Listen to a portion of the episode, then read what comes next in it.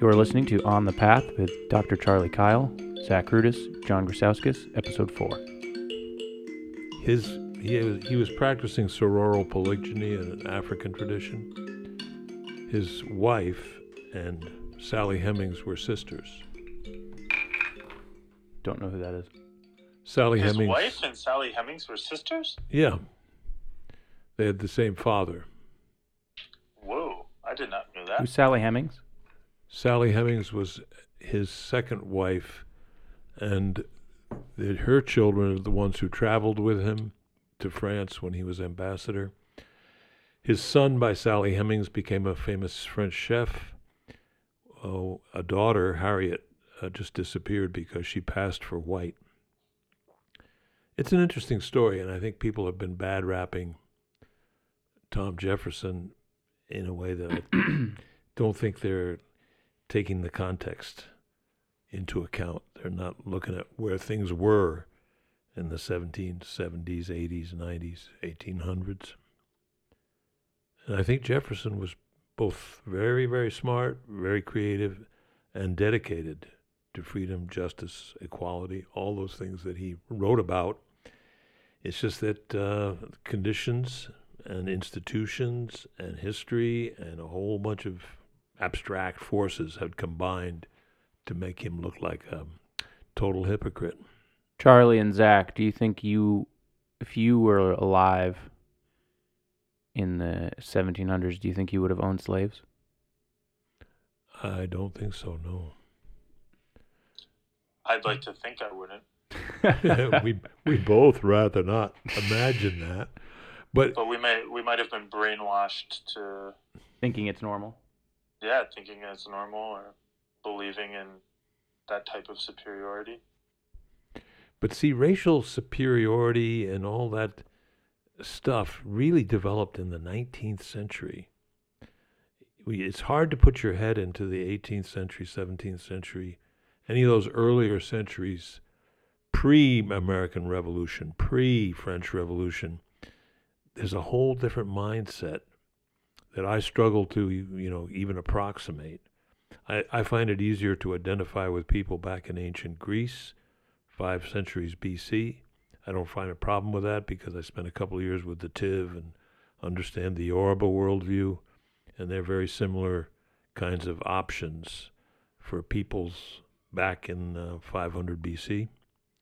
But seven, 17th, 18th, those those 19th century, early 19th century, I have trouble with because I can't imagine a world uh, without electricity and without um, you know, fast communications and all the things that we have now really shape our thinking in a completely different way from pre media, pre electricity. Big help with that is Marshall McLuhan, who understood the Gutenberg world better than I do.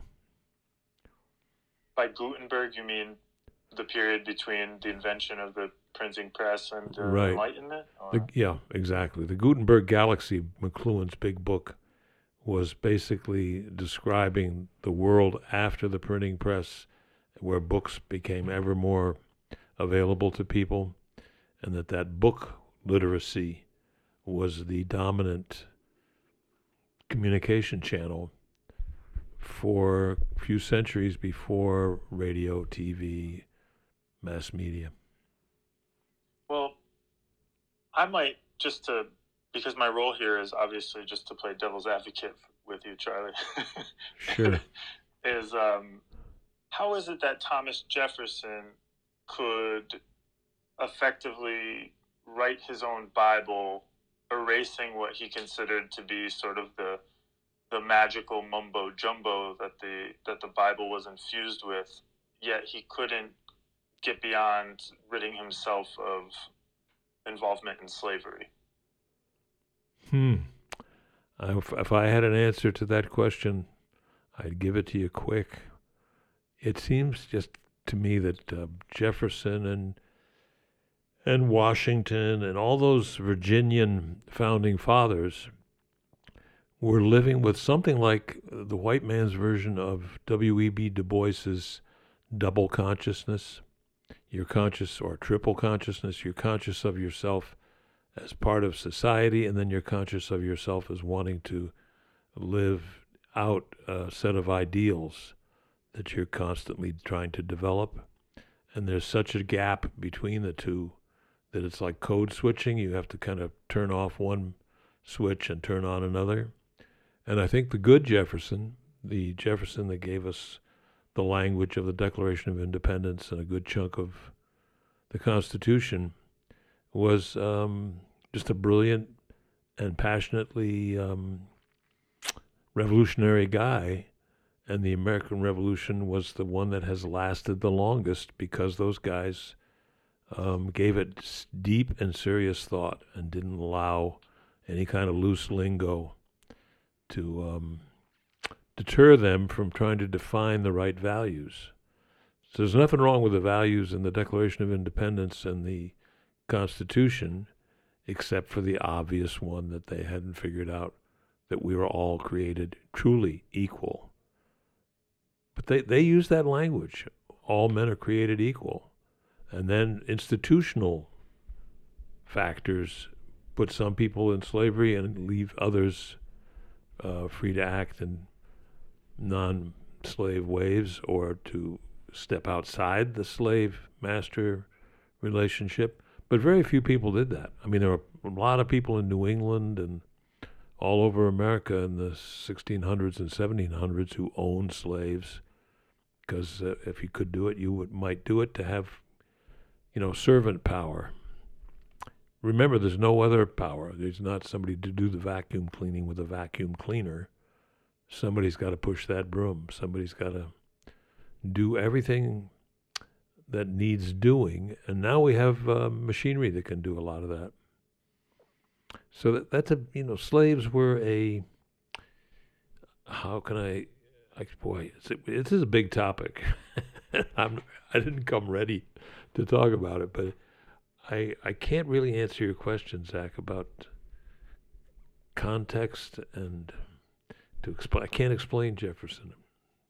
It's it's wildly complicated. I was I was um I deep I did like a, a shallow dive into uh, Mauritania a few years back, mm-hmm. and Mauritania, the country of Mauritania, has enshrined like culturally enshrined slavery that continues to this day, where Arab descendants keep uh, sub-Saharan slaves. Right.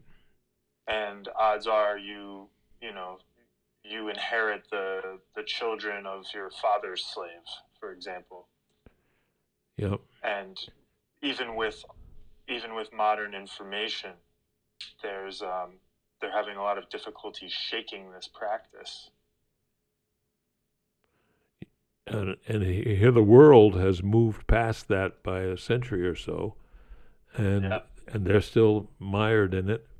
And I think that consciousness in the Arabic world is highly variable, where you have some countries that practice brotherhood irrespective of phenotypes and appearances and so on and so forth.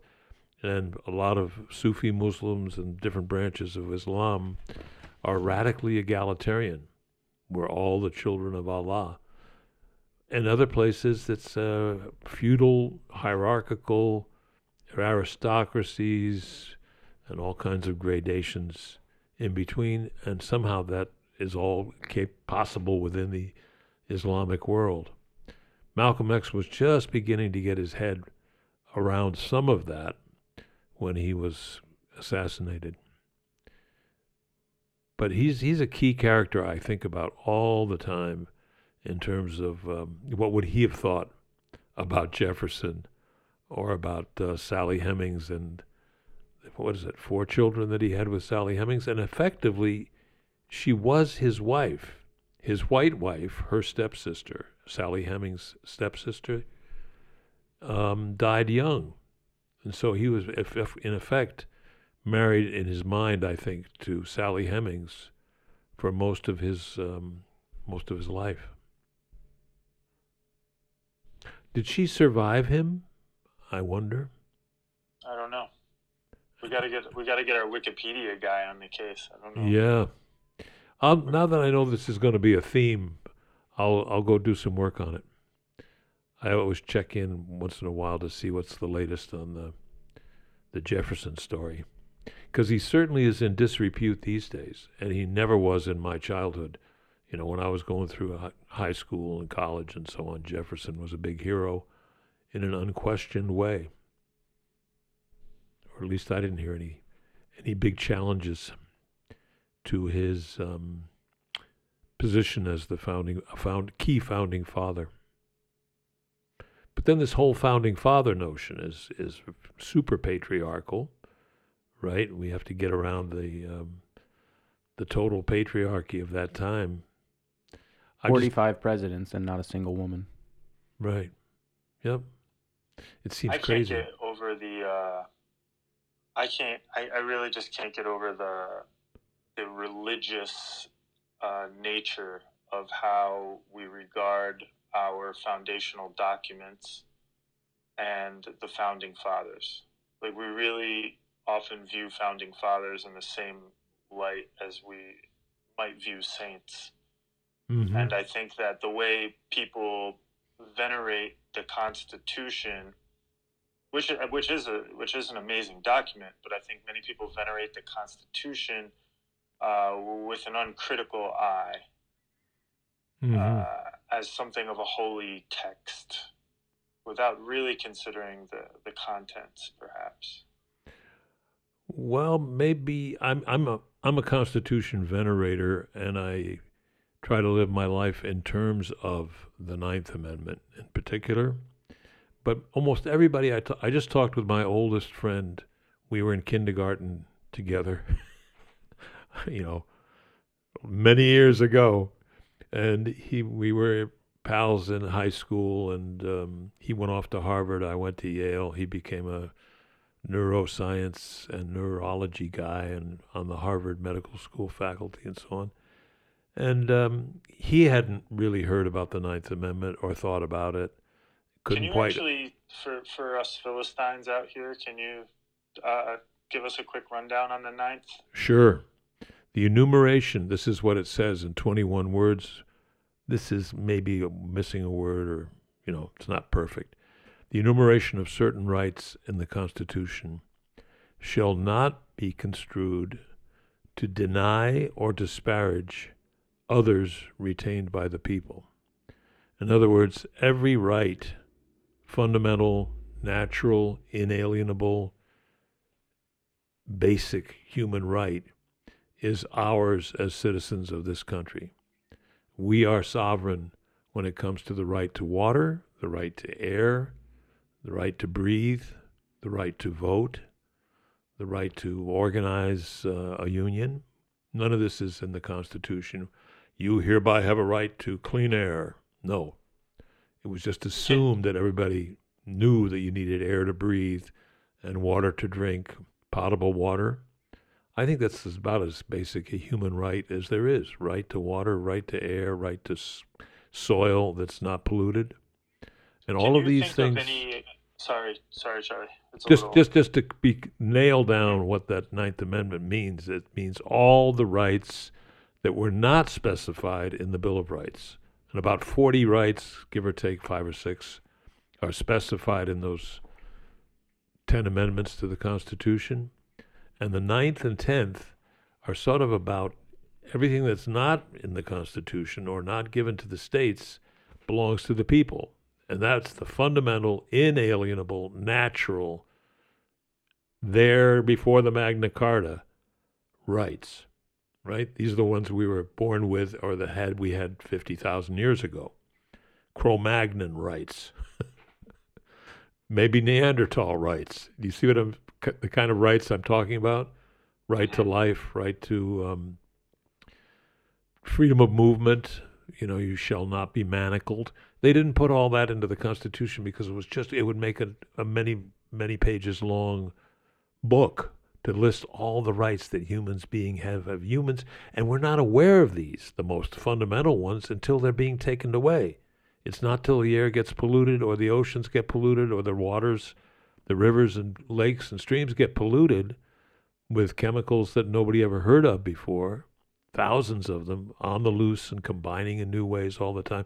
We've unleashed onto the world a whole bunch of things that we have no knowledge of what they're going to do or how they're going to recombine. And to me, this is the um, the big warning signal. What this election is about, what any any given podcast must be about, is who are we, why are we here, and can we possibly sustain this experiment in consciousness for another few thousand years, a few hundred thousand years? Don't we want a long term future? The, the, the whole question in my mind every morning when I wake up worrying is are we going to have a long term future? That's the Greta the Greta question. Are you guys taking away my future from me? And you think you can get away with that? Well, we're getting away with it right up till today, and nobody's jumped up and said, We've got to go with Greta. Make sure future generations get the, um, the okay sign from us. We're going to do everything humanly possible to make sure that there are future generations beyond seven. Seven generations was the Native American maxim. Now it's got to be 70 or 700. We have to be thinking 700 generations out. Can we still have human consciousness if we do what we're doing today? Nope. Better get peace in a hurry. Better get eco equilibrio to be a one letter word. As a uh, as a Ninth Amendment uh, advocate, do you can you think of any examples where the Ninth Amendment has been used to uphold a major ruling? Yep. Or is it generally considered to be almost too elastic? It was ignored, or ju- it was ignored for a better part of a century.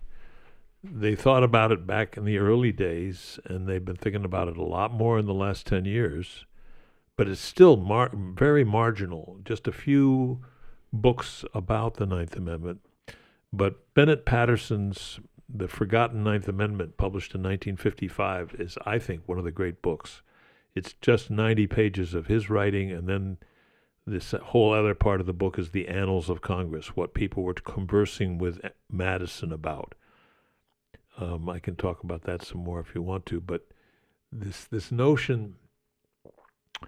Say it again, Zach, because I'm about to about to lose the thrust of your question. Uh, I Oh, think what I was where has it been relevant? Where has it been tested? And the first place I think of is Griswold versus Connecticut, which was the famous Supreme Court decision that people in Connecticut should have the right to uh, prophylactics, to um, birth control pills eventually out of that, but basically to be able to go to the drugstore and be able to uh, take that home. I've heard of Griswold versus Connecticut. Uh, actually, I, I read about it this past week because this is a major concern with the nomination of Amy Coney Barrett. Right. There's been some analysis that suggests that, that that's an example of a ruling that could be in danger. Yes, and and the Ninth Amendment may come up for profound discussion. Should we should we devote this um, this p- podcast to this uh, Ninth Amendment natural rights thing because I think it's it's certainly current, and I think it's going to be continuing over the next century or so to continue to keep if the if the Constitution is going to be saved and not completely scrapped and rewritten, that Ninth Amendment is the pathway for discovering rights, inventing rights, which is what has always happened. Human rights were never a topic until we began losing them. And the, the book there is Lynn Hunt, uh, a woman professor out at UCLA who wrote Inventing Human Rights and describes how Voltaire grew up in a culture in France where two kinds of torture were routine, approved by the state, and approved by the church. You torture a criminal once to get a confession, and after you've got the confession, no matter how bloody the torture would be to get that confession, then you torture him a second time to make sure you've got all the accomplices, that he's ratted out everybody who helped him commit this crime. And Voltaire accepted that as normal. Yeah, you have to torture twice once for the confession and once for the accomplices. And then the case came up about a father who was protecting the reputation of his son who had committed suicide. He said, No, he didn't commit suicide. I killed him. And confessed. And then they said, Did you have any accomplices? And they tortured him. Or, and Voltaire, when that finally came out that what this father had done was try to save the honor or reputation of his son, he said, What kind of a society are we living in where we torture people to make confessions if they want to live, if they want to survive? He said, This is not good.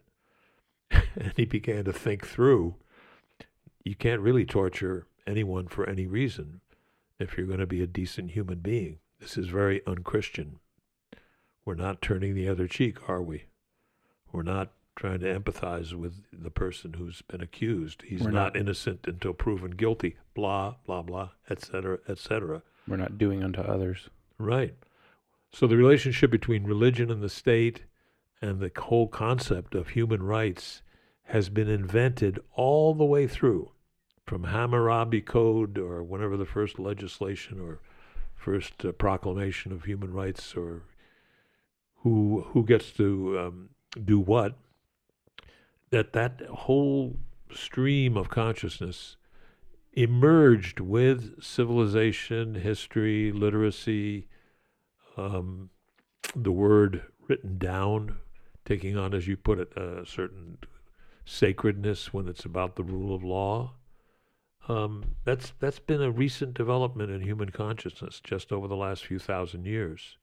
Before that, it was egalitarian and you do what you want to and people were always functioning in small groups never in cities never in uh, you know big aggregates of human beings were not were not known until five six thousand years ago and then only in a few rare places where you had a very fertile river valley or where domestication of plants could take place and so that um, that emergence is, um, you know, probably a ten thousand year story, and it culminates in cities and fortresses and walls and castes and class and slavery and all the all the things that we're really troubled about today uh, weren't there six seven thousand years ago.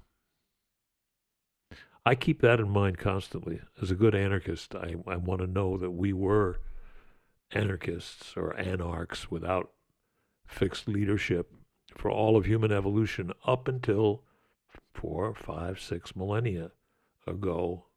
There's all these religious, political, and musicking questions. Who gets to make the music? Who listens? Who plays? All those que- didn't become questions. Everybody made music uh, as they needed to up until a few thousand years ago.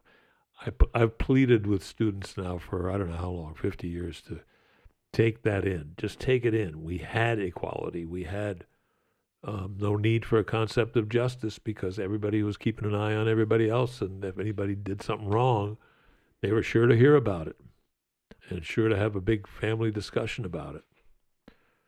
And there was no law. You don't need law when you've got social cohesion and constant gossip, etc so can can technology save us from technology? Can codification of ideas save us from our original sin of of codification and, and division and hierarchy? Right. Can the problem save you from the problem? Is the nasty way to put that. Can technology save you from technology, from codification, protect you from the wrong kind of codification. It's a it's a puzzle. And is there another is there another hope anyway? I mean, can can well, can we go back to to uh, anarcho primitivism? Say that again. Anarcho. Can, can, we go back to an, an anarcho primitivist? I, I, I can't imagine that. I don't see that. I can I imagine think... it every day, and I do and I try to play my horn that way. And I try to teach. I, try to teach really drumming into, uh, to to make it as primitive as possible. I got really into John Zerzan for a while, but I couldn't. I had to turn I had to turn turn my back to it. Why? Why? Why give up on John Zerzan? He's one of my heroes. I mean, I love I I love I love the idea, but I think that ultimately I get I get to a point with uh, ideology like anarcho primitivism. Uh, it's, it's kind of the same place I get to with uh, libertarianism. Yep. Is ah, I, I there's something about it that I fundamentally dig. There's something about it that appeals to me, but when I really try to lay it bare, I see that we live in a world where wait a minute, is individual property law going to really protect water? Is individual property law really going to keep the air cre- air clean or the nuclear the nuclear power station from melting down and spewing out radiation for 50,000 years? I don't think so. I don't think so either. The the the search the way Stanley Diamond put it in his title of his book was in search of the primitive. We are You're looking. making my le- my reading list way too long here, Charlie. This is out of control. we got a lot of time. You got a whole you got a whole sixty years to, to get a hold of Stanley Diamond's In Search of the Primitive. The first sentence in the first chapter is civilization begins with aggression abroad and repression at home. In other words, you don't go into Iraq or into Afghanistan or the Belgians into the what became the Belgian Congo. You don't you don't make a move on another society without introducing without having to do aggression. You got to persuade a bunch of people who are egalitarian and classless. Hey, we really got a nice hierarchy here for you, and you're at the bottom of it. Oh, you don't like it? But roll up the Gatling gun. It's by force and only by force that class society spreads itself. And by withdrawing the forces, the minute we give up militarism, it's going to be a, a nice free for all, I hope, of people deciding on what basis they want to be together and how big a group do we want to be with our language or wow are we too big we maybe we better split up the the splitting tendency which is must have been huge throughout history because when you go to a place like the Jos Plateau in Africa and you realize that 50 languages, separate languages, as different from each other as French from German, are on that Jos Plateau and have been there for a long time. People naturally want their own language. They will naturally want their own little bit of turf where they can subsist upon, and they're pretty happy with very minimal food requirements and so on and so forth. We manufactured a lot of wants uh, that we don't need. You know, needs, wants. I, I get confused whenever I think about what the difference might be. But we've generated excess desire, to put it in the anarchist desire term. We've got excess desire, too much. We want too much. I want, I want, I want. And um, people can live with very, very basic, minimal needs met and be living in their imaginations, creating poetry, creating all the music they want to make. Every kid a poet and a drummer and a singer and a dancer.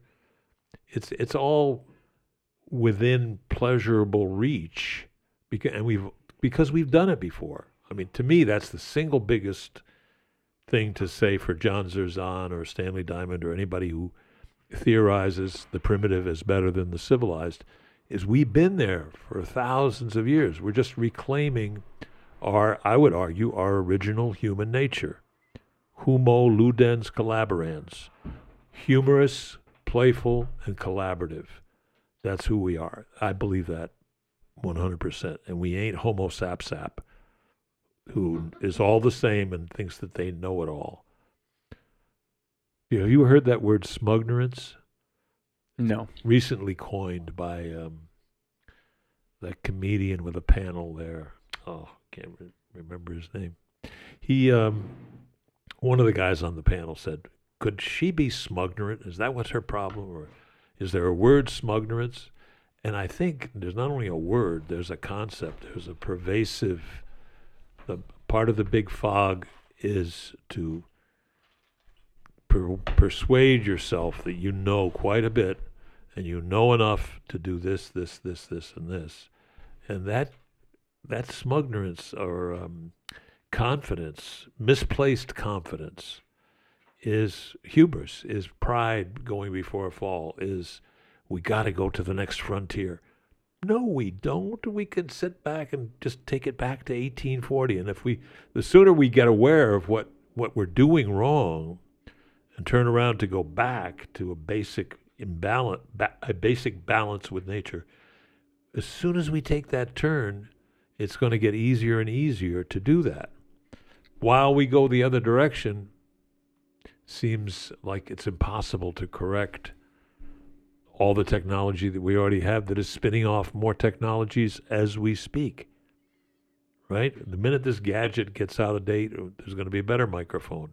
The minute the zooming collapses for whatever reason, there'll be hyper zoom. Isn't that interesting? It's like technology keeps getting more and more advanced, but like for instance, Apple, uh, they're never going to be like, okay, these laptops are all set, these are good. We let's stop right here. Yeah. It's like no, they're constantly advancing. It's Yeah. there's never going to be a moment where they're like, these are fast enough, these are good enough, we're we're good, these do everything we need. it's just going to keep increasing, correct? Well, okay, here's the Concorde. Seen a new Concorde lately? no, they discontinued it, right? Yeah. What about the Titanic? Did they ever try that ship again? You know, you know what I mean. I mean, big. How big can a plane be? Uh, what's his name? Harold Hugh, Howard Hughes created the Spruce Goose out of spruce things with eight engines. The thing could never take off. I don't think. Mm. You know, we've gone to the guy gigantic, taken a look at it and said this is absurd, and turned back. And that's been happening more and more recently. We come to another frontier where we don't need to go. We just don't need to go there. How fast do you want to get across the Atlantic? Eight hours is is not quick enough. You got to be there four hours. I want to get across the Atlantic in like two, Charlie, so I can so I can just like pop home and do the podcast in person. It's true. Travel, quicker travel would be cool, but how fast does our data transfer need to be? How fa- how many videos do we need to be able to watch in a row? When is it enough? When are our devices sufficient to give us the information we need and when are we overdoing it and gluttonizing information? when you no longer have to exist in the physical world. Is that where we're headed? Where we're we're going to be circuitry and our consciousness is going to be uploaded? I hope not. Not too. But but you could see, you know, you see it in Star Trek. What was that? That was that moment when um, the guy had the gear. You know, he was turning into Data. Picard had been. Oh, he was turning into a Borg. Yes, he had been Yes. Borgified, and then there was that I am that luscious creature there who was was part Borg. Uh, that's when I tuned out. That's about when we got rid of the television. I said, "This is getting too crazy, and I don't need it." So the the ability to turn off a technology or to just turn your back on it, I think it's occurring to more and more people. Uh, my good friend Steve Feld, my big buddy in ethnomusicology, he uh, he he can't stand Facebook or the idea of Facebook, or that one guy Zuckerberg can control these billions of dollars by just opening a channel and not bothering to monitor it or figure out what it's doing to society. He's he's really and he's he's a pro technology guy. We've had our arguments in print over technology over the years, and uh, I think he's coming around to um, seeing some technologies as just don't don't go there. Do not put this into play because we're not ready for that, or will, will we ever be ready for that kind of information processing or whatever? So people are coming up against screens, up against fake news of on of all kinds, disinformation, um, new concepts for kinds of disinformation. All the, the vocabulary is is growing for how to talk about all this, and I'm hoping that we'll start acting on that.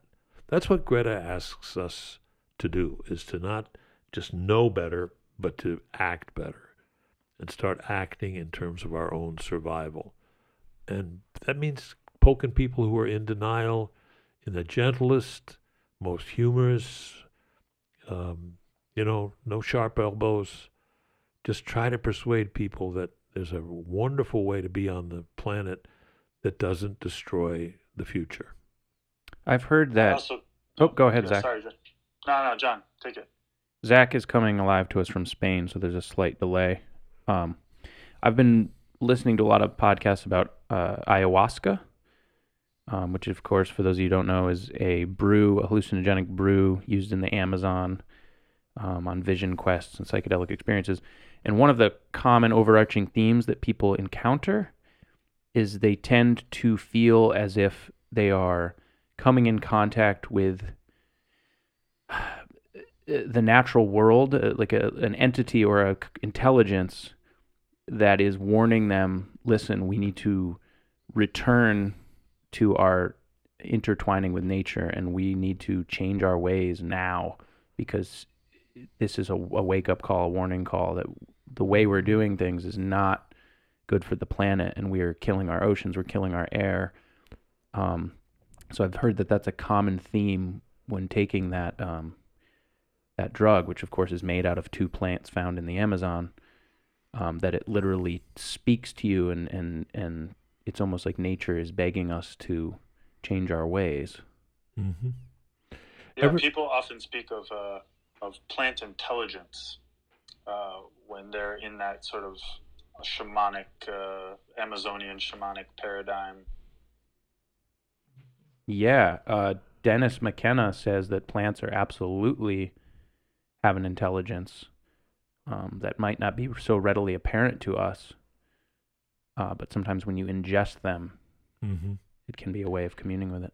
You can't if you're listening, you know, um, to the odd hours uh, to the radio. That's the only th- medium that we use to get our daily news. Really, uh, you get in a program once in a while. I just heard a guy sharing about his many deep dives to communicate with an octopus, a particular octopus. Who I, s- I saw I saw this documentary, uh, my octopus teacher. It was incredible, yeah.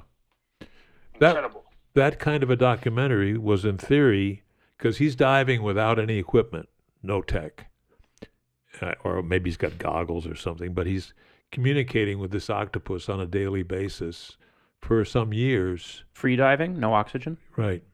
Free diving in cold water off the coast of South Africa, and he actually uh, he went every day for about a year, and that's a that's roughly what an octopus's life cycle is. So he essentially was there for the octopus's entire life almost. Wait, really? Octopus only live for a year? No, no. yeah, Well, this this one maybe, but some this of them. particular species at least. Yeah. Oh wow, Yeah. that's fast. Well, the, the more you learn about octopi, the more you're uh, going to join up with Jaron Lanier and say, "I can't eat that critter." Hmm. It's, it's as, almost as smart Yeah. as we are. They're incredibly intelligent. They can figure out mazes and they can fit themselves through very small holes. They can change their body uh, texture and color, which was Yeah. first thought to be communication, but has also been discovered to be communication. Sorry, did I say communication? It was first thought to be camouflage, but they've realized they're actually communicating visually. Mm-hmm. Right. No, there's all when kinds they of. find the octopus, when he finds it, he's he actually sees a strange ball on the ocean floor, and it looks like this weird ball of shells and rocks and strange objects. And as he gets closer, this ball just throws off all of the like a hundred different small objects. And it turned out that the octopus had actually collected about I don't know maybe a hundred different objects and made itself into what would just appear to be some kind of weird rock coral thing as a means of protection. Right. Self armoring. Radical. Some Right. concept Crazy. like that. Wow. Well, but that's one species of, of, and there are many species of octopus, and there are 90,000 ways to be a spider, estimated. And 98% of those spiders have sensors in their legs, eyes in their legs. They, they do the equivalent work of eyes. And so they have kind of brains in each one of those eight legs. Uh, spiders and octopuses. And the things that spiders do with you know, with a, a head the size of a pin. They are able to mend Mm. webs, create webs, mend webs, know when something too big for the web is in there and try to cut it loose. That's intelligence, You without know, a doubt. I mean, yeah, uh, it's architecture. and We, as people who in the West, we're big on architecture. Look what those Yeah. spiders are doing. It's just incredible. Mhm. And And similarly, if you the, give them LSD, they'll they'll weave they'll weave like totally out their wacky webs. Let's let's go back to to the uh, to the Amazon. No, to the Amazonian, to the LSD, to the mushrooms, to the latest um, combination from the Amazon.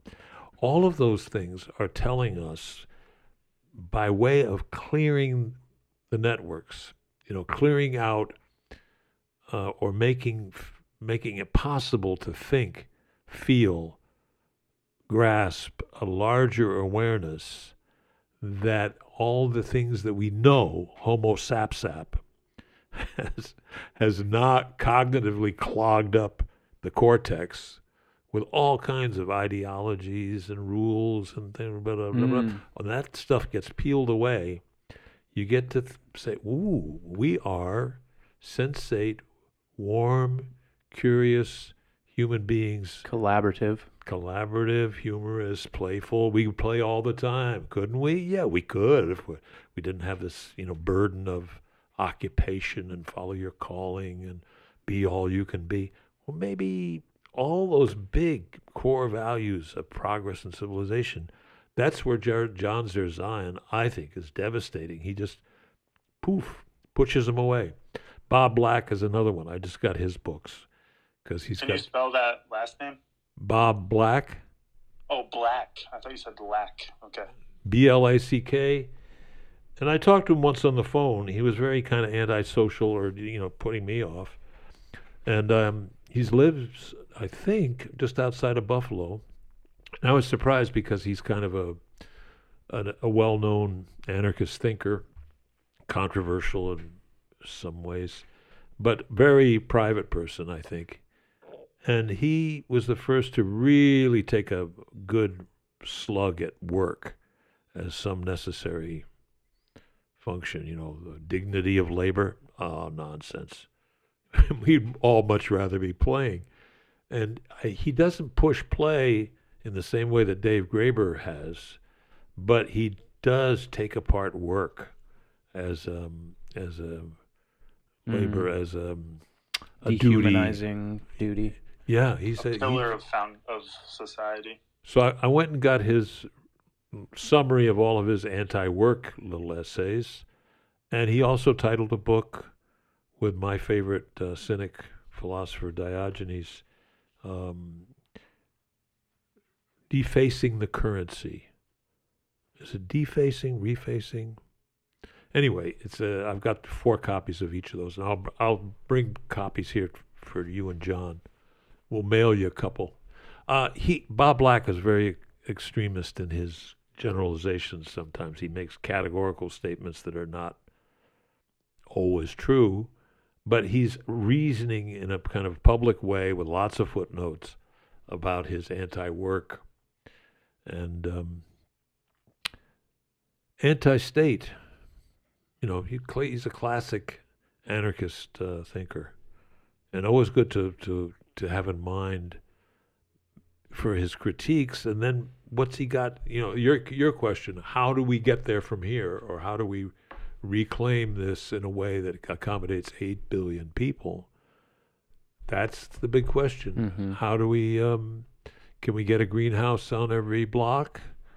Can we get? You know, can we arrange our technology in such a way that we can keep eight billion people fed, satisfied, secure, and confident enough to think clearly and not be afraid, afraid, afraid. we got to have more war material. We got to have Mm. better security, better security, better security.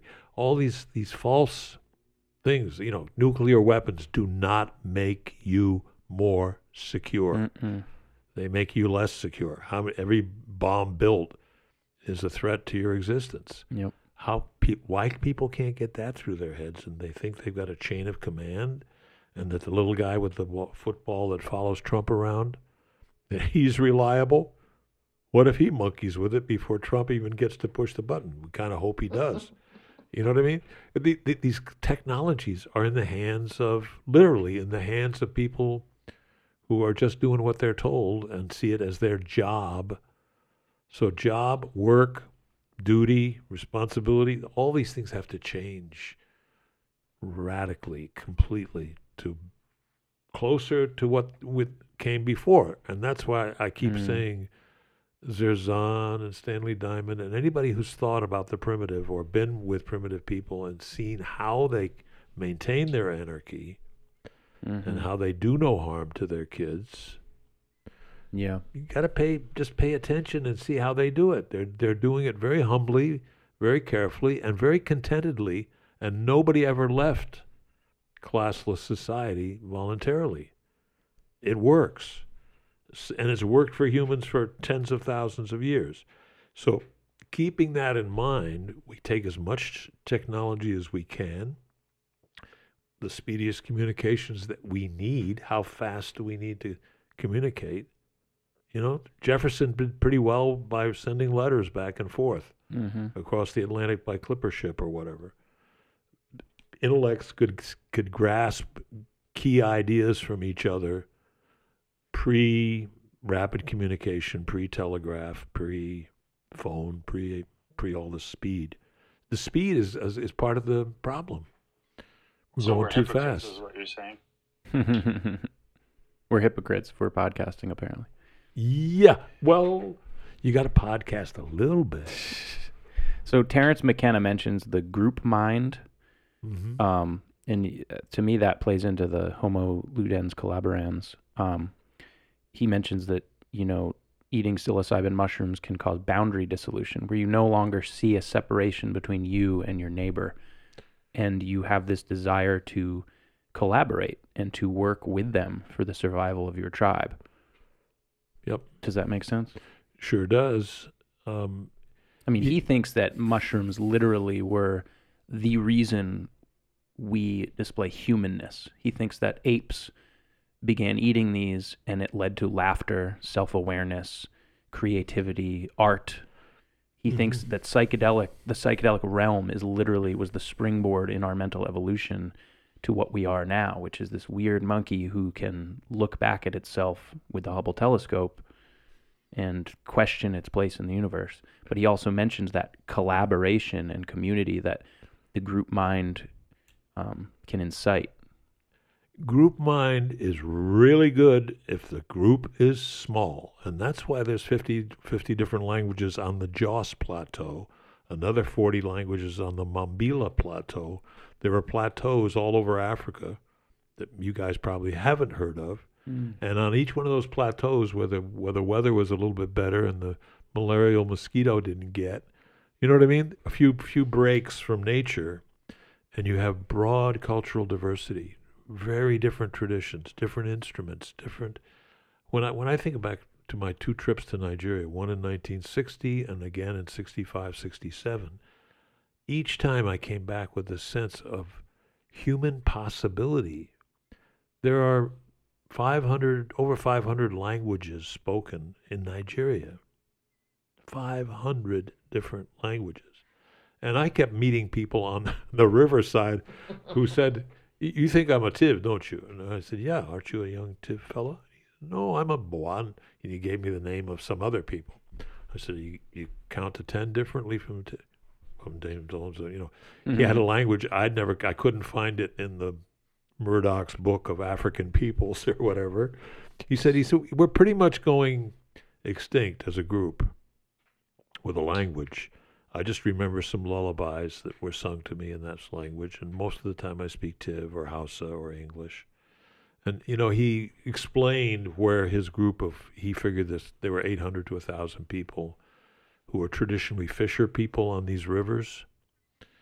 And he said, I think we're you know our time is up because we don't need that separateness anymore. We're getting smaller, and the Tiv are getting bigger, and they're enclaving us, and we'll be speaking these other languages. So, what did we have before everything was codified into words and phonemes and language? What did humans do?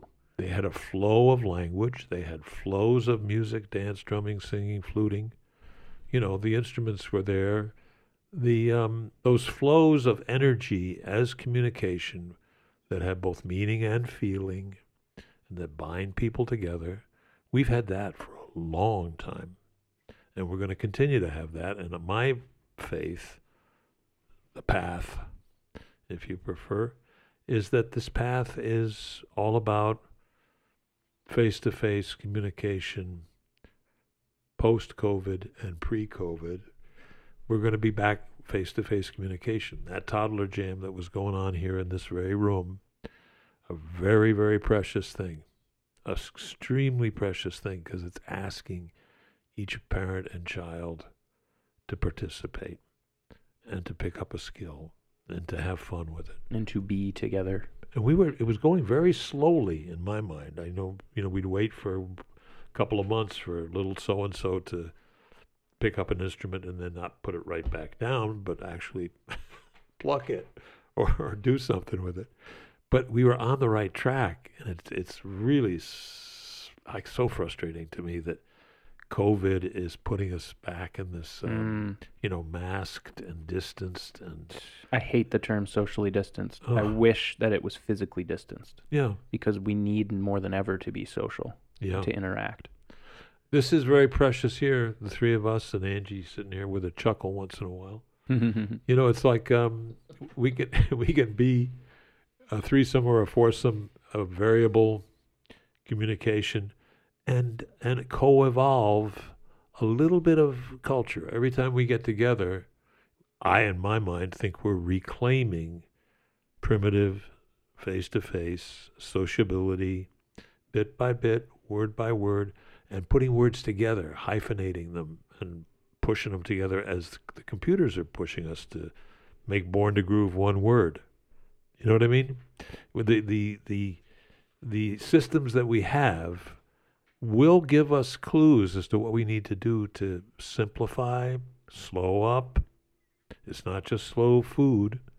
It's slower knowledge acquisition. Let's be sure of our facts. Let's not take the latest conspiracy theory and just run with it. Why Mhm. not just pitch it if it looks like it's heading in the wrong direction?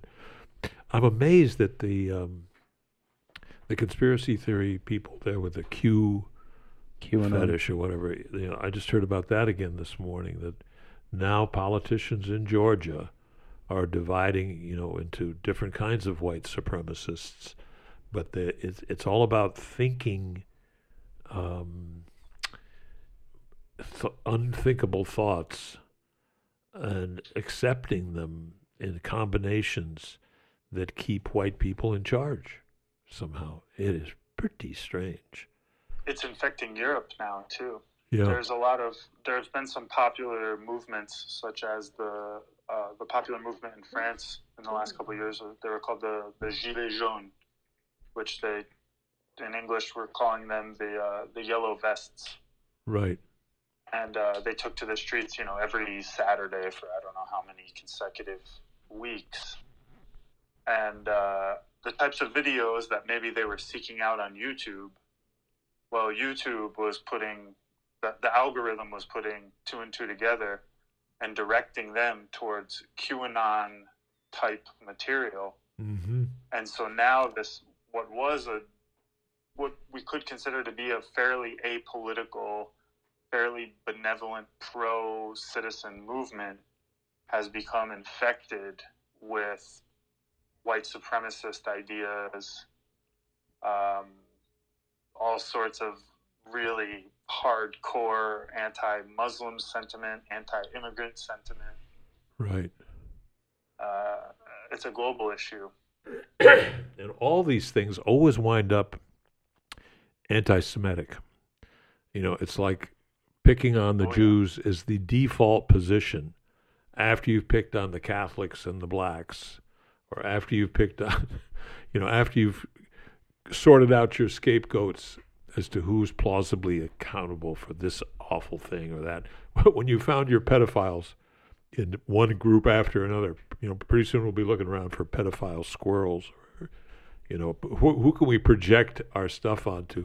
as if you know loving children used to be we all loved our kids and there was no ambiguity about that now oh you love children huh hmm pedophilia it, it's it's um if you look at the greek roots pedophilia is just loving children oh oh i see they're not loving them in the right way and we're projecting that onto I as I heard it this morning, they were projecting it onto all the Democratic Party. No, both parties. Trump and Biden are both pedophiles, according to QAnon. And Giuliani. Well, according according to QAnon, Trump is uh, Trump is fighting against like a, a liberal uh, Jewish adjacent elite that is running a global child sex trafficking ring and that Trump is Trump is actually the real the real champion who's going to fight for these poor children uh, that's that's like the that's the bedrock of You can't make this shit up. ideology Did you hear about Sacha Baron Cohen's? Uh, he got his daughter to interview Giuliani. Did you hear about this? yes i did Yeah, and apparently he caught Giuliani on camera basically flirting with his 16 year old daughter and touching his genitals. And it's on camera and it's about to come out on Sacha Baron Cohen's new show, uh, Borat. That person that person was not actually underage. The person who did that was actually something like 24 years old, but told Giuliani in the video that she was like 15 to get a little panic out of him. Yikes. Yeah. I don't know. If, if you fo- go follow into these, it, it, it plays it just like any attention given to Trump favors Trump in some fundamental way, gives him more energy.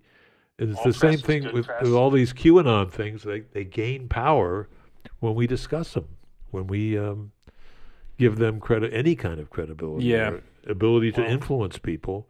We've We're just informed influenced. people on our podcast what QAnon is, and now they're going to go Google it and join up. Hopefully not. Well, that's that's uh that's actually 57 minutes, guys. So maybe we could just you know eliminate the QAnon talk and call Yeah. it a podcast. Sounds Yes. good. Sounds good to me, and I think we were really on a good, th- good theme. Excellent theme of uh, Yeah, that was a, that, that was actually pr- pretty damn smooth considering we're talking from 3,000 miles away. right. And how does all this He's in Spain. Yep. How does all this uh, talk of the Ninth Amendment and gosh, we are all over the place. How does it all, real quick, Chuck, if you could sum it up, sum it up, how does it all relate to getting children grooving? Well, the society that we're talking about, pre-civilization, is what we're going to have to have something very much like that post-civilization. And I'm thinking music is is about as magical as we ever need to be. The ability to make sounds on different instruments, use voice disguisers, you know that a lot of the technology is serving um, you know, conventional saxophone playing or conventional piano playing or whatever, all of a sudden now we got different keyboards and the keyboard can do all the instruments and you can make a string bass sound like a saxophone. You, all this metamorphosing and um, metaphoring, making bridges between different instruments and on and on and on. We can do anything we want to do musically and I don't think we need any more, you know, beyond sampling. What do we need to do beyond all these things that we can do with it? When you open up that lid on that, all those foot pedals, or you know, pedals that control sound in different ways and bend it, and we can do anything we want to with sound. Let's do it, and let's spend more time doing it, and let's teach little kids how to do it with thumb pianos and primitive instruments, and then oh, you can add a little thing here and put in, and, and have five of you. Now you need another couple of people, don't you, to help? That would be a group. We call that a group. we call that synchrony. So I think every exploration that we do of what's wrong with contemporary society, what we had 5,000 years ago, and what we could have in the future, ties ties it all together.